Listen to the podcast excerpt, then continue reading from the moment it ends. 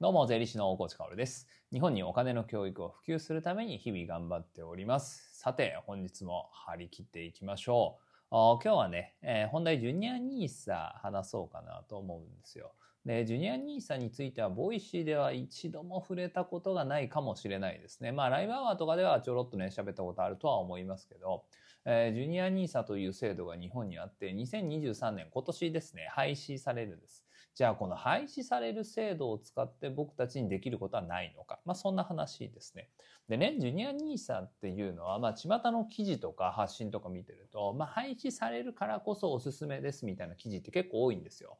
で、僕はその意見にも同意でね、いや、まあ確かに廃止されるからこそ使い勝手よくなって、えーこう、ジュニア NISA を活用してね、できることあるし、えーおすすめできる人多いし、まあそんな感じだよね、なんて思うんですが、一方で僕だけがまあ僕だけがっていうとおこがましいけど僕がおそらく日本で最も説得力を持って、えーこうおすすめできるポイントっていうものがあるんですよね。まあ、それについて手厚く話したいので、まあ、前半戦っていうのはまあいろんな人が語ってる話えー後半戦っていうのはまあ僕が説得力を持って語れるジュニア NISA の活用法ですね。えーこれについて話していきましょう。えまずは結論おすすめなんですね。で、おすすめできる人っていうのは、まずはジュニア NISA。これ一般論ですね。一般論でおすすめできるのは、長期で子供のためにお金を残したい。かつ、まあ、今年も廃止ですから、一気に今年お金入れていかなきゃいけないので、資金に余裕があるご家庭といった感じです。えーじゃあまずね、ジュニア NISA 概要から見ていきましょう。0歳から19歳のための NISA だと思えばいいかなと思います。で、国内在住者に限るという感じで、まあ、元々の制度としては年間80万円かける5年間の非課税枠があったよという感じですね。そして、えー2016年、えー開始で、えー2023年末、今年の年末ですね、廃止が決定した。そんな制度です。なので、まあ、NISA さすがに知らないよっていう方はね、あんまりいないかなと思いますが、まあ、利益、えー売買利益ですね。買って売った時の利益に税金がかからない口座として、えー子供の名義で口座を作れるっていうのが最大のメリットなわけです。えじゃあ、2016年開始でね、え口座を作る人がめちゃくちゃ増えたのかって言ったらそんなことはなくて、え開始時点、えその年末ですね、2016年末は9万口座になったと。9万口座しかと言った方がいいのかな。あそれぐらいしか口座は作られなかった。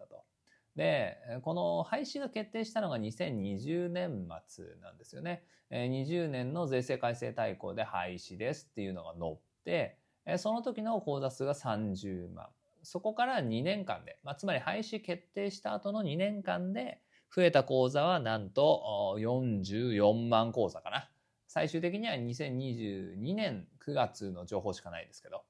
この時点ではなんと75万もの口座ができているってことですね。廃止決定後に口座数が増えたと。じゃあそれはなぜかっていうと、まあ、廃止されないと使い勝手めっちゃ悪かったんですよね。えージュニア NISA の最強なところというか、いいところはまず子供名義の口座作れるっていうところです。そしてそれで非課税で積み立て投資ができるっていうところです。でも最悪だったのが払い出し制限が18歳だったっていうこ。まあ0歳で積み立て NISA の口座を子供に作ってあげて、よし、積み立て投資始めるぞって言って、18歳を目標にやっていくんです。まあ長期投資だからそれはそれでいいことなんだけれど、いやでも15歳で私立の高校に行かなきゃいけないなという感じでお金が必要になった時に現金化できないんですよね。それはあまりにも使い勝手が悪いよねっていうことでみんな躊躇したと。じゃあなんで、えーこの廃止ですよね、えー今年の年末に廃止されることが決定したわけですが、そこで人気が上昇したのかっていうと、まあ、廃止されるわけですから、いつでももう現金ができますよってなるってことですね。えつまり、事実上の払い出し制限撤廃ということで、えー2023年末に廃止されて、それ以後24年以降っていうのはいつでも現金化できるよっていうことです。まあこれ一括引き出し、一括で売って一括で引き出さなきゃいけないので、そこは注意が必要なんですけど、あ、じゃあ使い勝手良くなったよねっていう感じですね。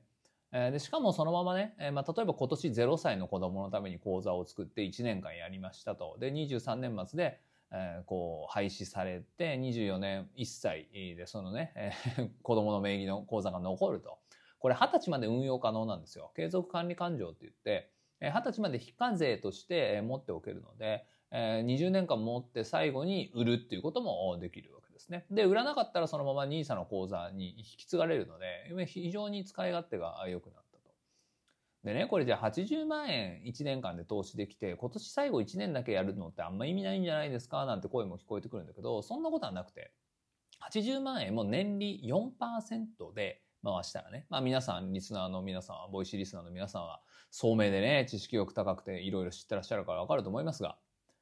利回り4%ってかなり現実的ですよね。平均利回りインデックス投資だと5%ぐらいなんて言われてて、4%みたいな結構厳しめのね、えー、厳しめというか、あの、緩い感じか、逆にね。えっ、ー、と、4%はまあまあもう多分大丈夫でしょうと。だって平均5%だもんね、みたいな、そんな金額で言ったとしても、80万円を15年複利で運用すると、145万円ぐらいになるわけですよ。これ結構大きいですよね。これが教育資金とかになったら大学の初年度の学費とかになっちゃうわけなんで、これは結構大きいと。だから、まあ、今年80万円ね、入れられる人っていうのは、まあ、つまり最初に言った通り資金が余裕があって長期で見られる人っていうのはまだまだやるのはおすすめだよねっていうところです。で、こっからが僕の真骨頂になってくるわけですけど、こうなると、まあ、限定的なおすすめじゃないですか。子供がいるご家庭で、まあ、今年たくさんの金額を入れられて長期で見られる人だけがやればいいんじゃないですかみたいなおすすめになってくるんだけれど僕としてはご家庭ねに子供がいらっしゃる場合お子さんいらっしゃる場合っていうのはもう全家庭全世帯にジュニア NISA おすすめです。ここが非常に重要な視点なんですよね。資金に余裕がなくてもたとえ月1万でもいいじゃないですか。やってください。今年の7月から12月まで残り半年、6ヶ月間、6万円の積み立てになるけれど、やってください。これはね、絶対やるべきですね。なぜなら、これは親子のコミュニケーションツールになるからです。6万円を15年間運用したら10万円ぐらいになる可能性あるんですよ。そしたら、まあそもそも子供名義の口座だからね。こういう口座があってね。こういう理由で始めてね。そして6万円が10万円になってねって、いつか子供に説明をしなきゃいけないタイミングって絶対来るんですよ。親が子供にお金の話をする。投資の話をする。そのきっかけって、なかなかないなって悩んでるお父さんお母さん多いんじゃないかなと思うんですよね。えということで、ジュニア NISA の講座を作っておいてあげれば、強制的にいつしか説明をしなきゃいけないタイミングがあるので、これはね、ぜひ作って、え自分たちを追い込む。親が自分たちを追い込んでえ、しかも説明しなきゃいけないから正しい知識を蓄えなきゃいけないじゃないですか。蓄えなきゃいけないじゃないですか。だから勉強もするっていうことでね。これをぜひやってほしいなと思います。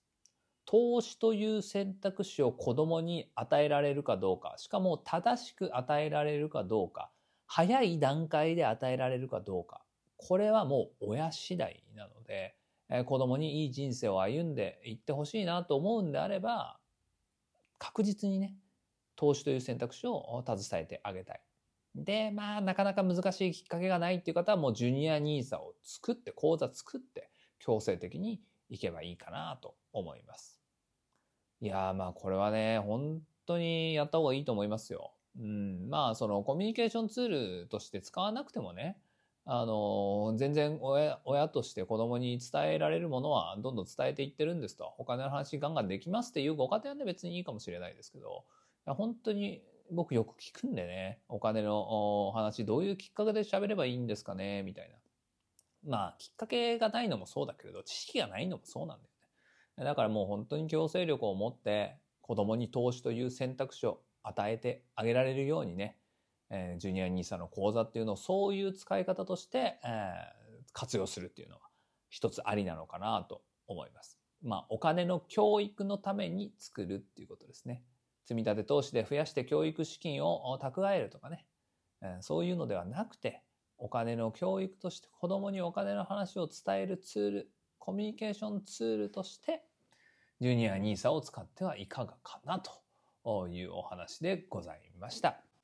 さて、最後にお知らせです。えー、オンラインコミュニティ、マネリテ DAO をやっております。マネリテ DAO は、まあ、こういう話結構出てるんですよね。今日の本題みたいな、お金の話を子供にどうやって伝えるかみたいな話ですね。えー、 Discord のログにも残ってますし、 Discord なんか入っていただければ、サイトとかもね、ちゃんと作ってありますので、えーそちら確認すると、まあ、お金の話を子供にどうやって他のご家庭は伝えてるんだろうな、まあ、そんな話ね、え確認できると思いますから、ぜひぜひ Discord の方を確認してみてください。えサイト、公式サイトですね、概要欄の方に貼ってありますのでご確認ください。あとは、マネリテダオ、ちょっと気になるんだよな、でもちょっと雰囲気がわかんなくて、そもそも Discord が、みたいなね、方いらっしゃると思いますが、えマネリテダオ公式ラジオというものもやっています。これ聞いていただけると何やってるかとか雰囲気とかね、確認できるので、これ、 Voicy じゃなくて、 stand.fm ですね。こちらで、マネリテ DAO 公式ラジオをやっていますので、こちらも合わせてご確認いただければなと思います。信頼できる仲間たちとね、お金の話を日々ちゃんとして、そしてマネーリテラシーをみんなで上げていきましょう。